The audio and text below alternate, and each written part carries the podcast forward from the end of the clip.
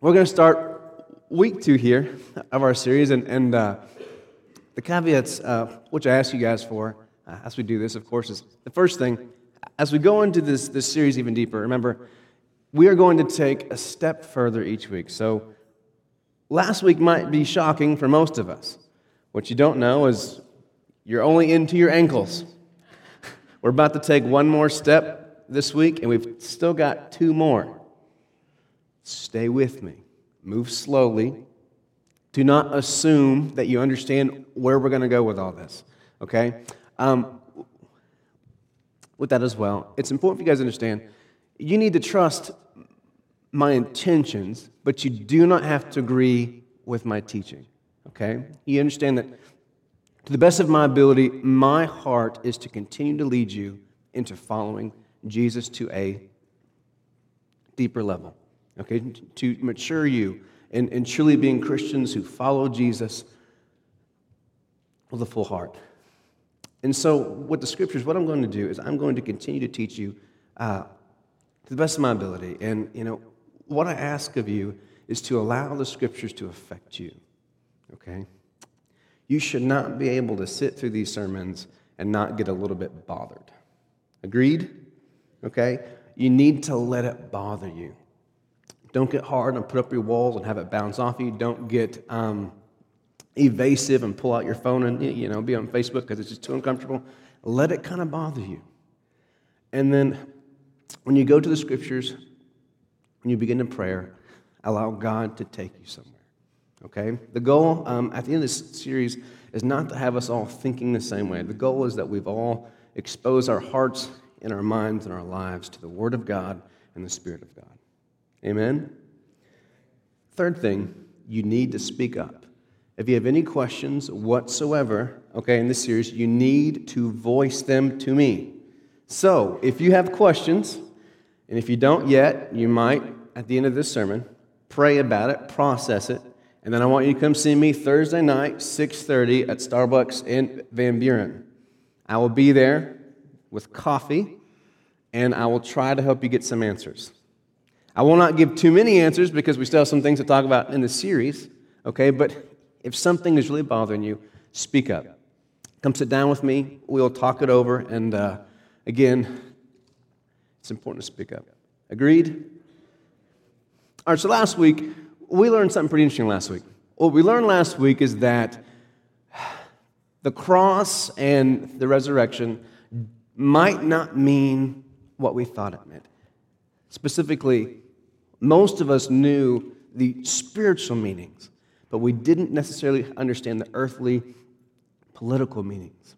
And so, uh, you know, as we opened up the gospel story, as uh, we began to see what was going on around Jesus, as we learned, uh, kind of, if, if, you would, the expectations of all these different groups um, of Jews and Romans, and just the way that they thought he was going to, to make the world right, the way he was going to stop you know, death and violence and oppression, the way that they thought that he was supposed to establish the reign of God was not what they expected. And he ex- they expected an army, they expected a throne, they expected a king who was going to make Israel great again. just messing? Just messing. Okay. And everyone's like, okay, we're leaving. We're... But he doesn't do that, does he? And what he does is so shocking that his own disciples are left hopeless.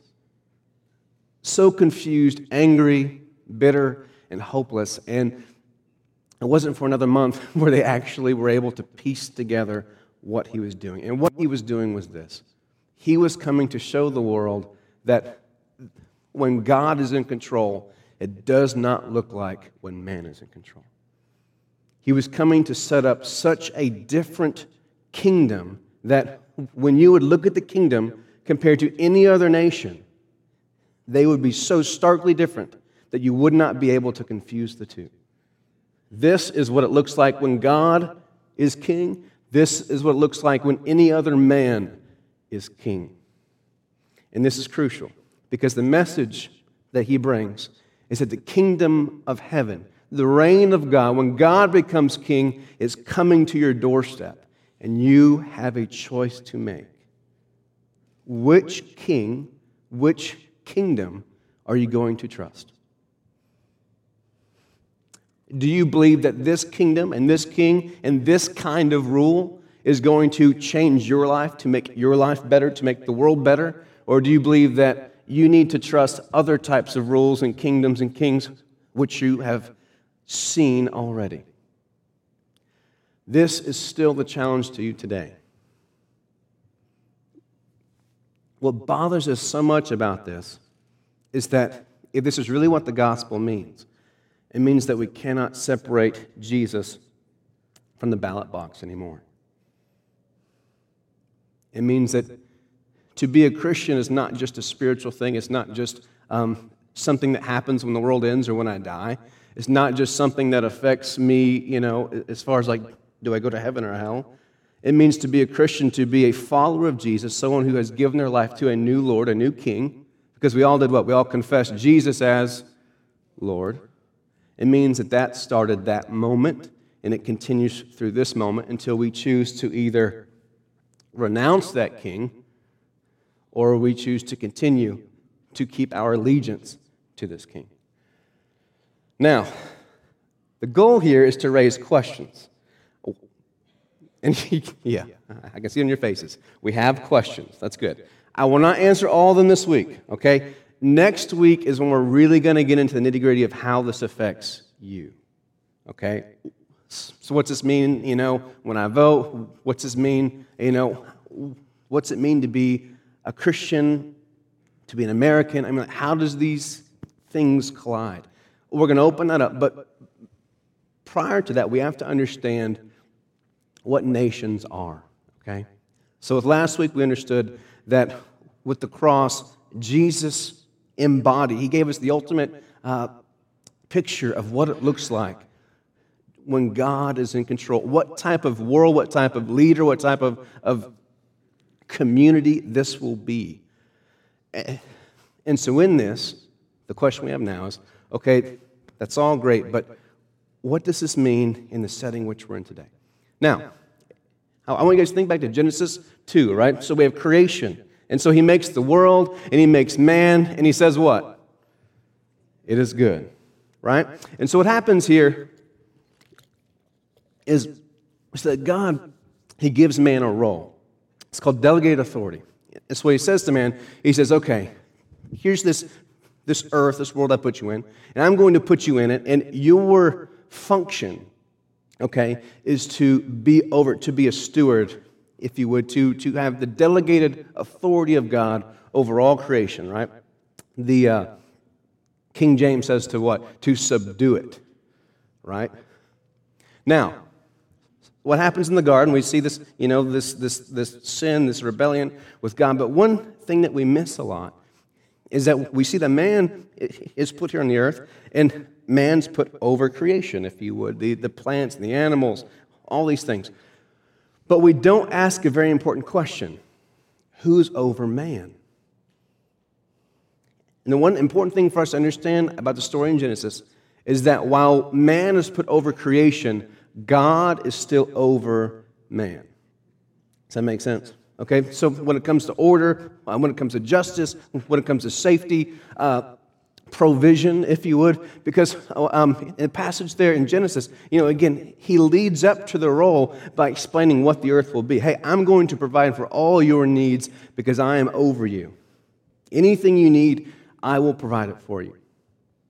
Now, what happens in the fall, and we don't have time to, to, to break it all open. What happens in the fall is this we end up through rebellion handing the authority over this earth that we carried into the hands of Satan. But there's something interesting that takes place there. Because we've broken away, because we have, we have renounced the rule of God over ourselves as humans, now God is not the one who is the source of order over man. Who now is over man? Man is now over man. And we see this with Cain and Abel.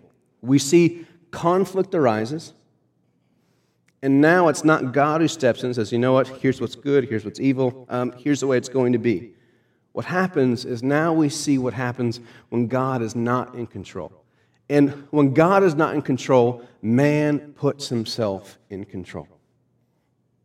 The very nature in the garden of what happens is that we take the seat of, of God, we take the seat of judgment. Me, we decide that we are the judge. We know what's right, we know what's wrong.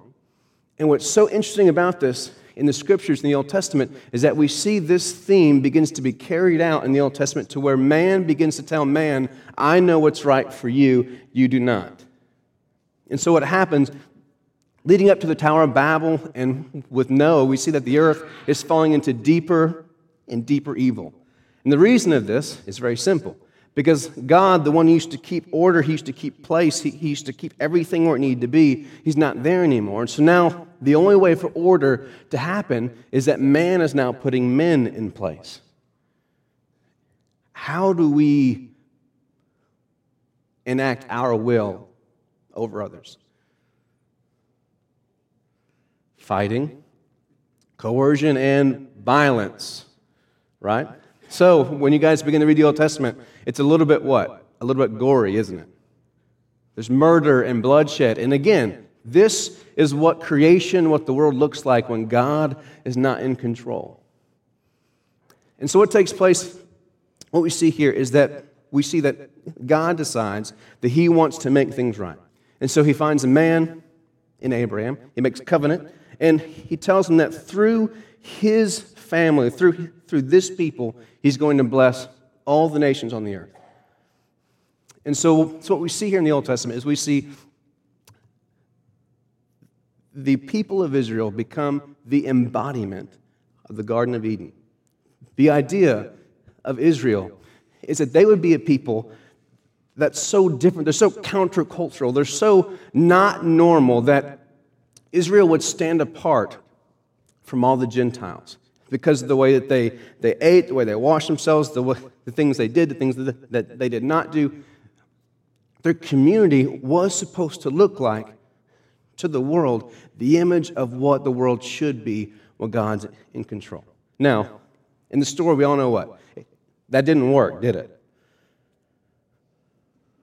Okay, we can all do this, right? you guys are like nervous. Oh, he's about to hit us with something. So it didn't work, okay? And so what happens in this is we see that, you know, they didn't have the ability to, to truly embody what it was like when God was in control. And, and so we see all this, this all takes place in 1 Samuel, where God speaks to them and says, Okay, the, the season of judges is over. I want you to let me be your king. In the scriptures, if you know the Old Testament, it's actually the second time which he's asked his people, Let me be your king. And their answer is what? No, we want Saul, right? Big, brash, loud speaking he can fix anything, can't he? I, I didn't mean to do that one, actually. That was just a. that was accidental. I apologize for that one. Simply put, what we see here is that the intention of God was always that he would be able to regain order, that, that man would choose to let God be king over them, that man would choose to submit themselves, to come underneath the order, the will of God. So in Jesus, we see this order taking place. We see that in, in a human form, going all the way back to the request of Israel, we want a man, so God sends a man. Course, he, he sends himself as a man, and Jesus is this person. He is the one who's going to embody this leadership, the, the, the kingship of the kingdom. Now, what's so interesting in all this is taking a step back, it's important for us to understand what is a nation, if you will. I mean, why do nations exist? If you guys have your Bibles, go to uh, Romans 13. I'll start there in, uh, verse 1.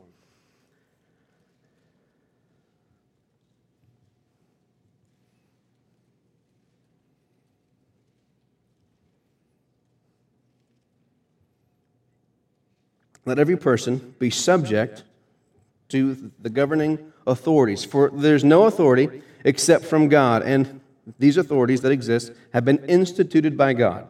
Therefore, whoever resists authority resists what God has appointed, and those who resist will incur judgment. For rulers are not a terror to good conduct, but to bad.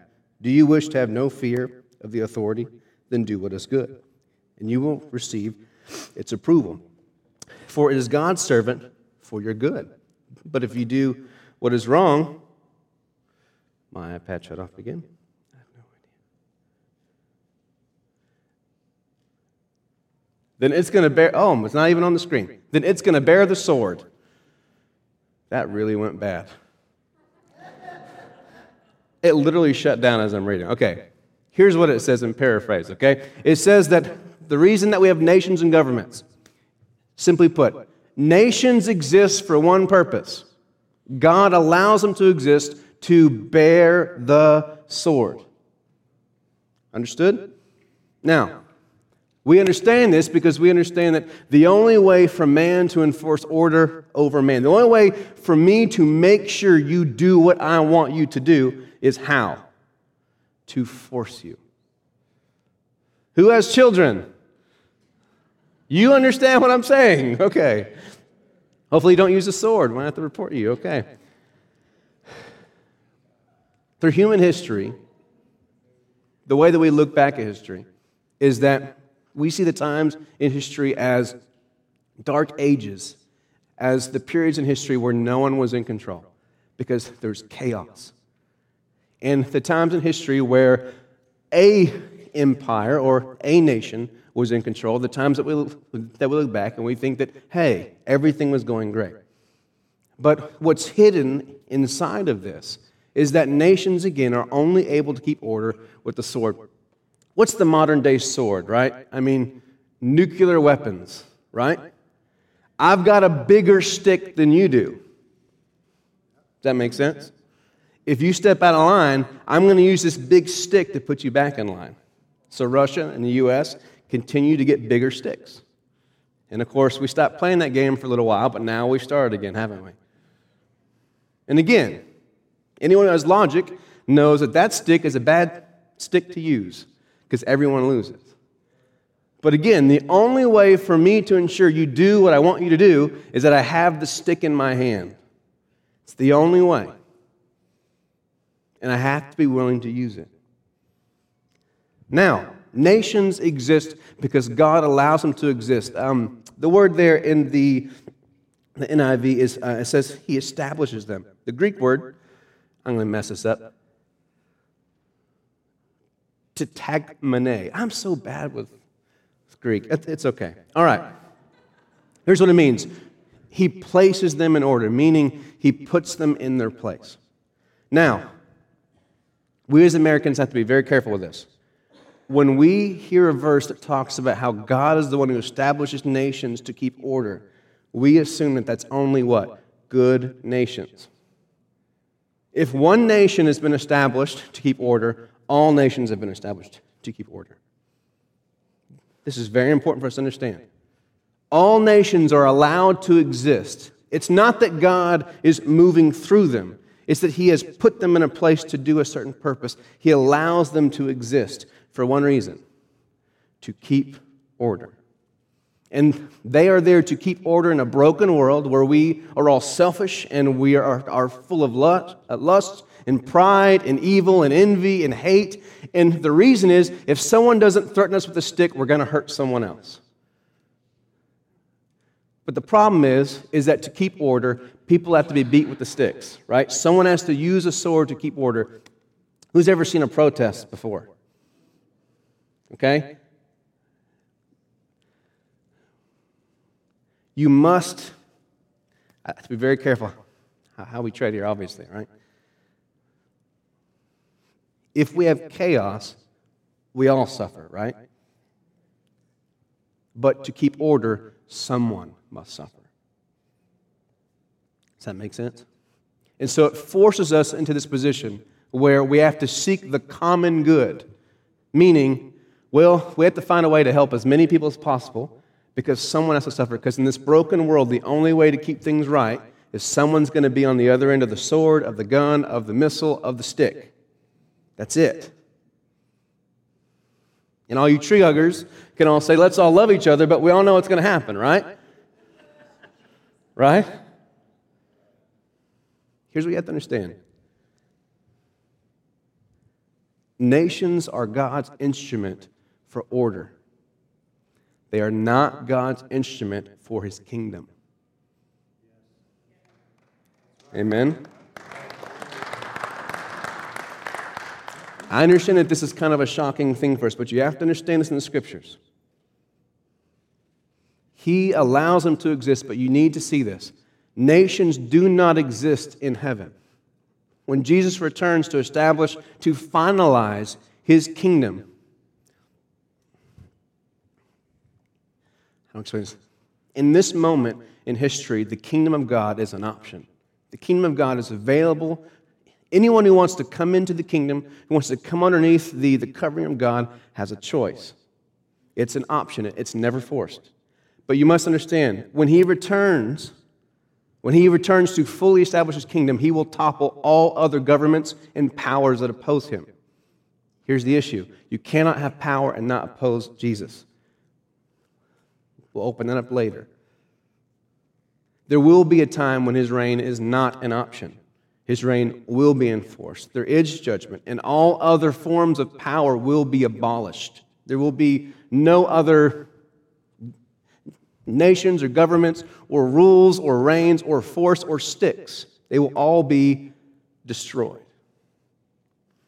When you read the verses about heaven, you will find people from nations and from races and who speak different languages, but you will never see the establishment of any other reign, force, government, mayor, president, they will not exist. Because when God returns, when God is in control, no one else is. He does not share his throne.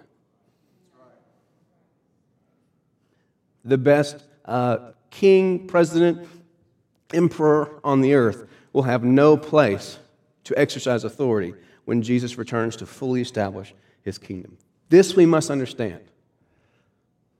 Because what's so crucial for us as Christians is we must understand that the kingdom is not any nation. You have to understand this.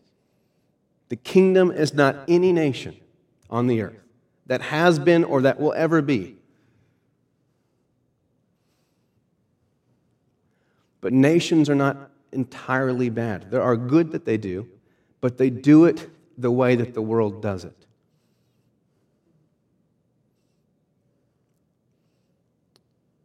We're quiet this morning.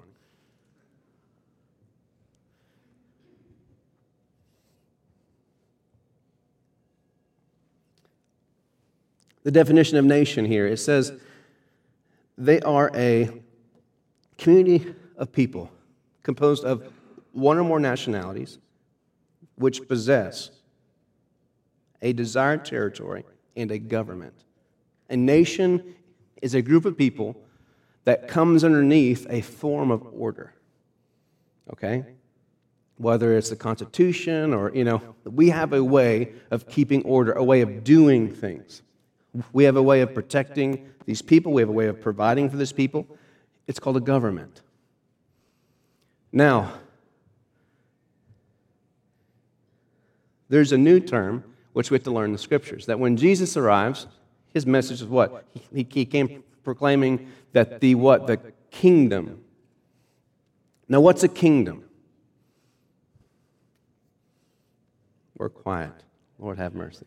Do you what? Uh, yeah. A king has a. That's a dangerous point, Cheryl. Yes. To have a kingdom, you have to have a what? And we all know that a king gets elected, right? That we all have a say, of, you know, but who gets to be king, right? The reason that we, you know, are not fans of, you know, all the kings in history was because we didn't have a say. It, it didn't matter who we were or the opinions that we held.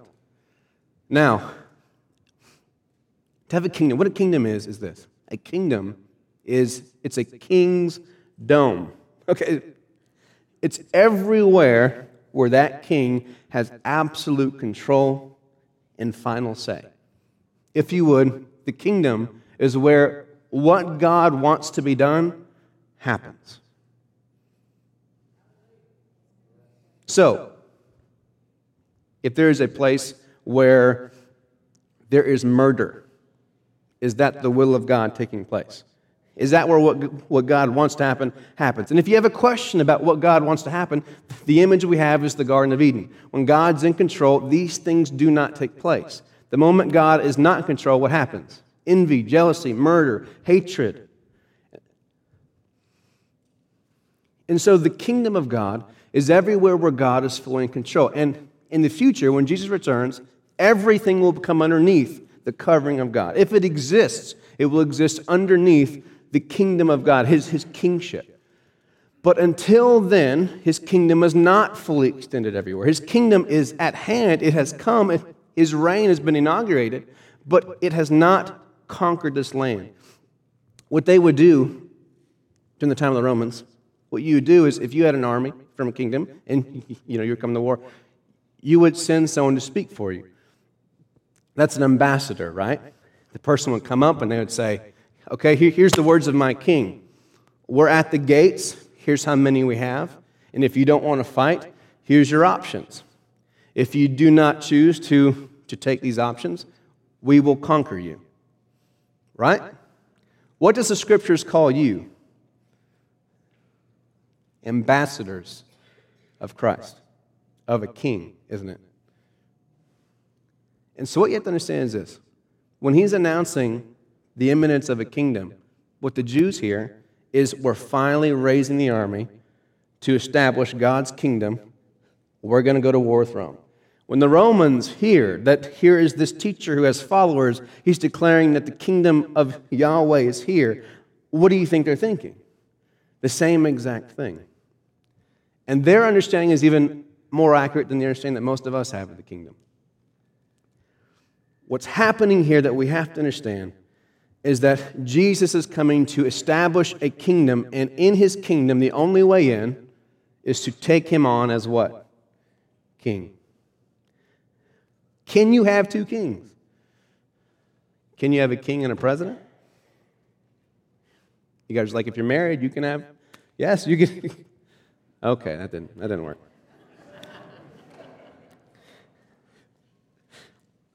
Equal opportunity offenders today. All right. If you guys have your Bibles, go to John, John 18. John 18, 33. This is very important for all of us. If you're taking notes, please put this down. If you are having trouble seeing that the kingdom is not a nation, the, kingdom, it, it's not a government, the, the kingdom will not be inaugurated through any other earthly leader uh, but Jesus. Here's the verse I want you to read John 18, 33. Then Pilate entered the headquarters again, summoned Jesus, and asked him, Are you the king of the Jews? Pause right there.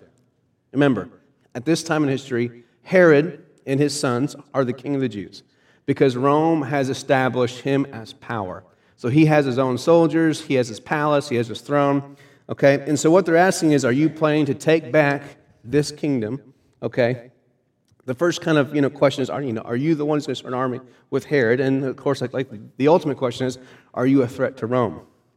And here's what he says: Do you ask this on your own accord, or did others tell you to ask me?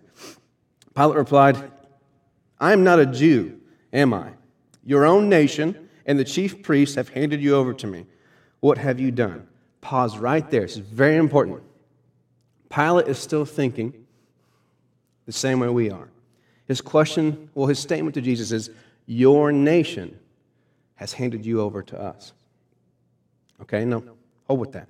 Jesus could say, Yes, that's my nation, it's not my nation. Okay, remember how he answers, it tells us how he saw his nation.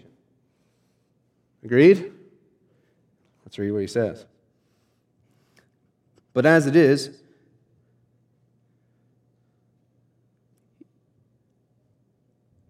I got lost again. Here he goes. He says, My kingdom is not from this world. If my kingdom were from this world, my followers would be fighting to keep me from being handed over to the Jews. If you, did you just see that? He didn't say, if my kingdom were, you know, some kingdom, my kingdom would be fighting to keep me from your hands. He says, my kingdom is such that the kingdom, the nation of the Jews, is, is warring against me. And if my kingdom were of the earth, my soldiers would be fighting the Jews right now. Did you guys see that? He set himself opposed to it. He said, I'm not with them. More specifically, they are not with me.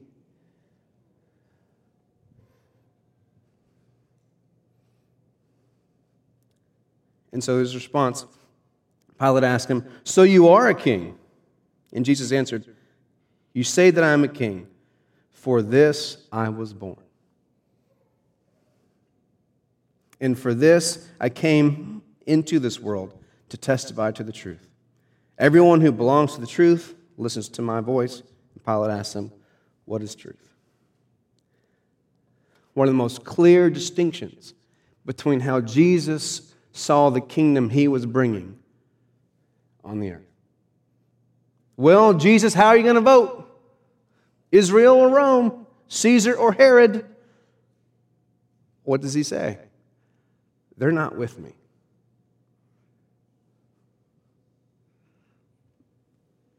But I am a king, meaning I'm on the ballot.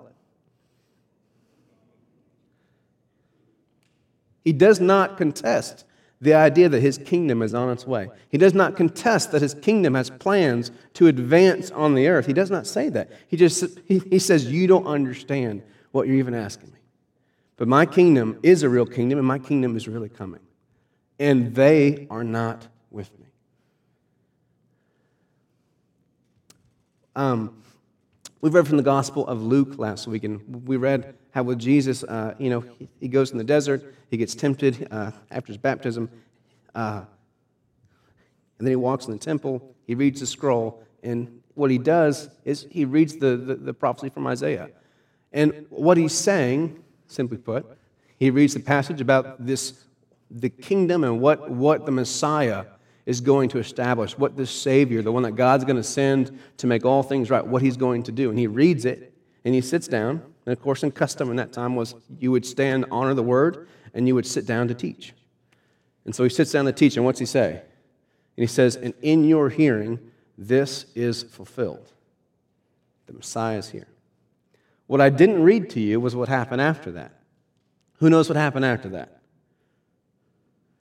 His first awesome sermon in scriptures. They haul him off to the hill to throw him off. Because his statement was such an affront. We don't want that king. We're waiting for someone else. You're not him. And so, what happens here in John, if you guys go to, to uh, 18, what happens in John 18 is after Pilate says, you know, what is truth, he turns back to the crowd of Jews and he says, Do you want me to release the king of the Jews to you? And they say, What? He's not our king. Kill him.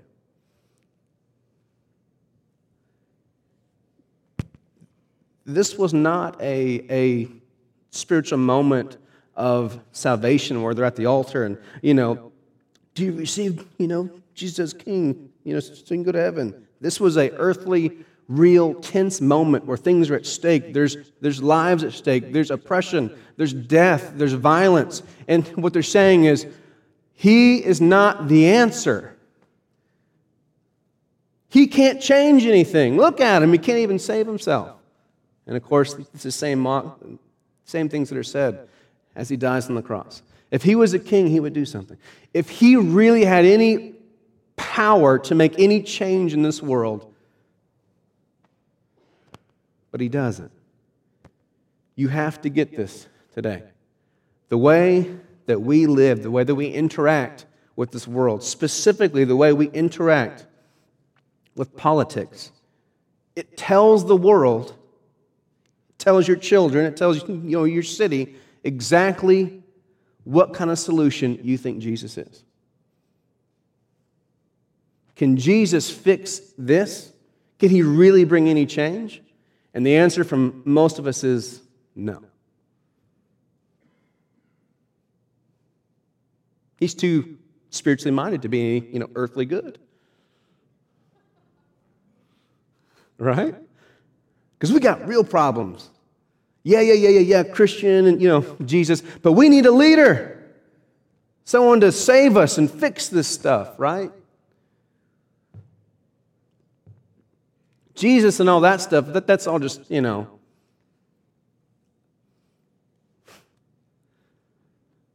You have to get this. You have to see this. The call of the kingdom of God was not simply about salvation. It was not simply just something about what happens in the future when, when the world comes to an end. This was talking about what God was doing now with real problems, with real people, and it's a real question for you. Who is your king? Where does your allegiance lie? Most importantly, where does your hope lie? Don't give me all that stuff. Oh, Jesus. And then tomorrow you're, you're angry, you're afraid, you're fearful, you're, you're posting all those videos. You know what I'm talking about. And the motivation, the motivation behind the angst and the anger and the fear is we need real help. Because Jesus isn't going to provide it. What is really hidden in there is that we see that Jesus is over here. He's not concerned with any of these things.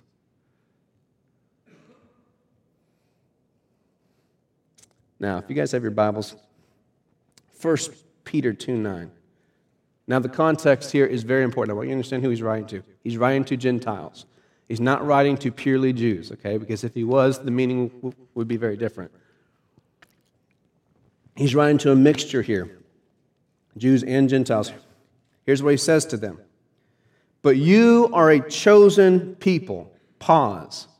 If he was saying this to Jews, it would make a whole lot of sense, wouldn't it? Because, yes, they were a chosen people. This makes no sense when he's saying this to a Gentile. But you are a chosen people, a royal priesthood, a holy nation. Let's pause right there. The Apostle Peter is now declaring who is, who represents the nation, the holy, set apart, the consecrated, the fully devoted, the fully under God nation on the earth. He's about to tell us who it is.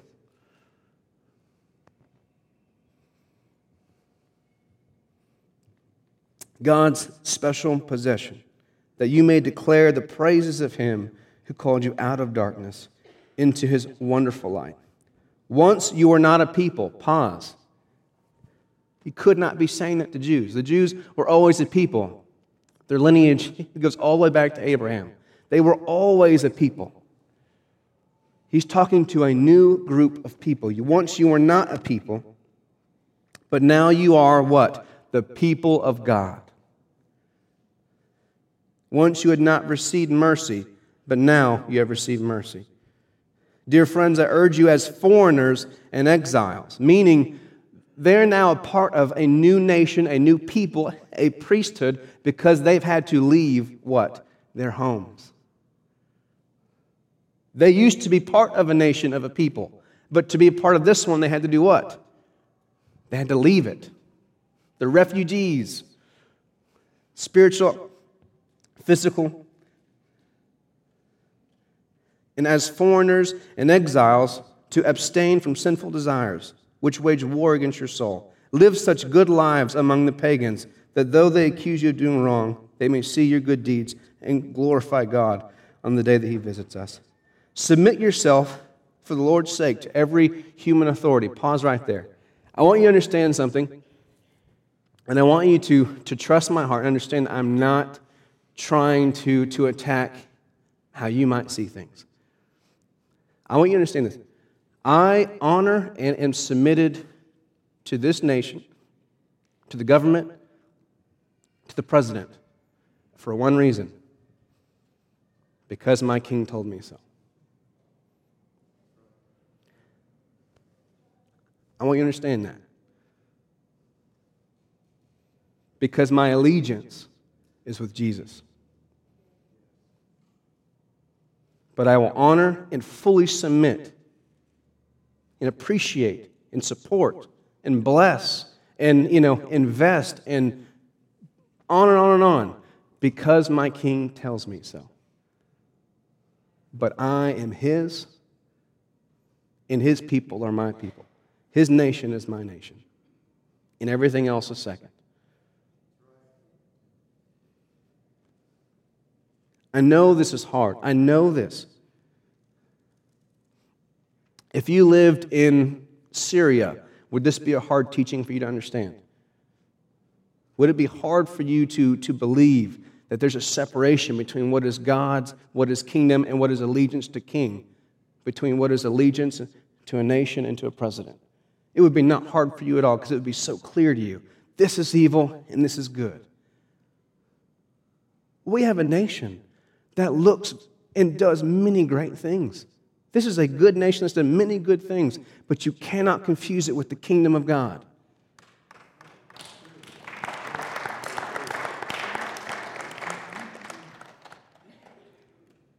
Submit yourselves, for Lord's sake, to every human authority, whether to the emperor as the supreme authority, to governors who are sent by him to punish those who do wrong and to commend those who do right. For it is God's will that by doing good you should silence the ignorant talk of foolish people. Live as free people, but do not use your freedom as a cover up for evil. Live as God's slaves. Oh, I love that verse.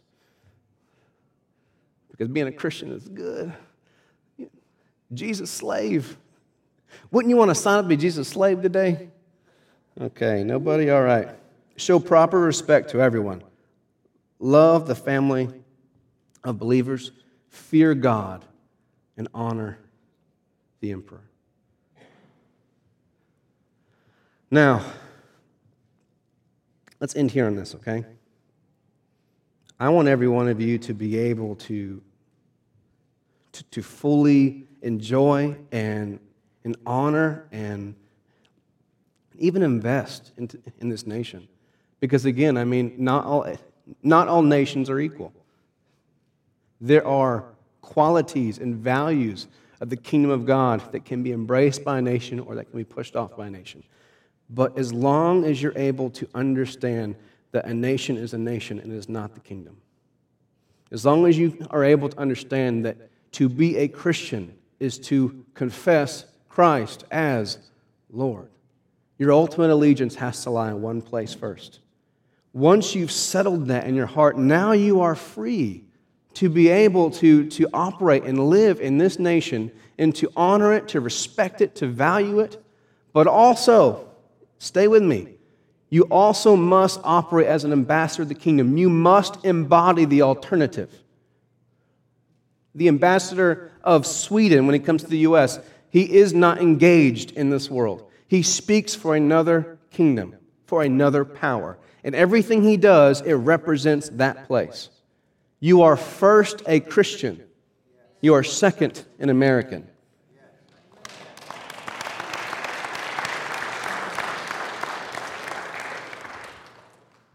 Now, I understand that we have so many questions about this, and I, trust me, please, please take this to prayer.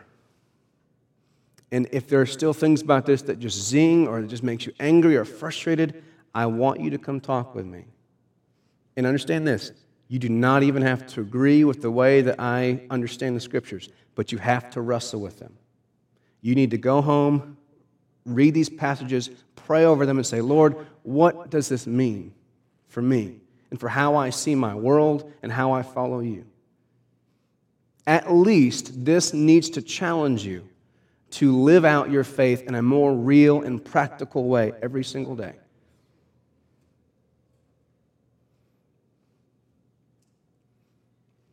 Next week, we're going to talk about third party voting. There's a question mark on the end of it for those of you who don't believe in that. Okay, so it's, it's third party voting? Question mark? Now, I'm playing around, but next week we're going to get more into the nitty gritty. Okay, I get this. Jesus his statement was really painful. I get this. Allegiance to Jesus is a real thing that affects my allegiance everywhere else. I get it. But what does it look like, Devin? What does it look like when it comes to my work, when it comes to voting, when it comes, you know, to interacting, comes to policy, to abortions, to war, you know, to oppression? What does it look like, Devin? We're going to open it up next week. Okay? Until then, please trust my heart. You don't have to agree with the, with the teaching. Trust my heart and talk to me. Okay? I do not want to have a half full sanctuary next Sunday. And I would rather not be on CNN either, okay? so please keep it to yourself. No, just kidding. Um, let's all stand if you would.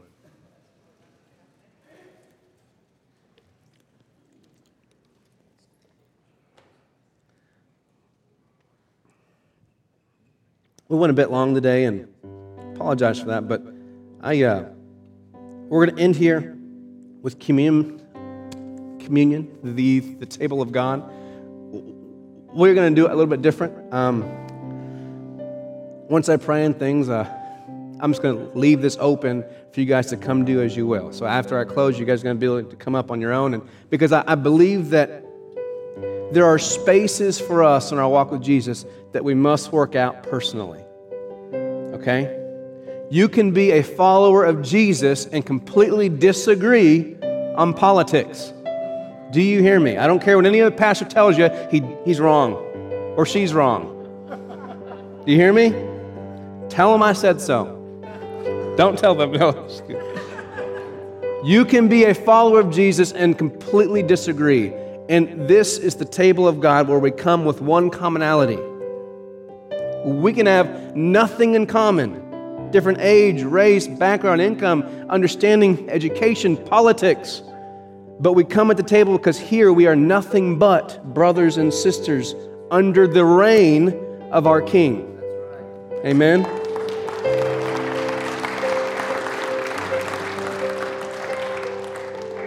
So we're going to end with the Lord's Prayer together. And so, uh, what I'm going to do, I'll read it and just kind of uh, repeat after me. And it's, it's always difficult to get the phrase down, so just kind of follow after me. We're going to do that, and then we're going to go into communion. You guys ready? Here's what it says Our Father in heaven, hallowed be your name. Your kingdom come, your will be done on earth as it is in heaven. Give us this day our daily bread. And forgive us our debts, as we also have forgiven our debtors. And do not bring us to the time of trial, but rescue us from the evil one. Last thing Jesus is King. Amen. Father, I just pray over your people. Lord, I ask for grace this week, Lord. We, I truly believe that, that, that this is a church of people who desire to follow you, but following you is not easy. It's painful and frustrating. And so, and so Lord, this week I ask that it, those of us who are just having a hard time chewing this, we ask for grace, that there would just be just times where just clicks. Father, I ask that there would just be emotional grace to help people be able to come and sit down and talk it out and just to get the stuff out of the way. I ask, Lord, that we would, according to your scriptures, make every effort to keep the unity of the Spirit through the bond of peace. And everyone said, Amen. The table's open. I encourage you guys, everyone's welcome. Come on down, take communion, and the worship team will be here for you. Prayer team will be here also. Have a great week.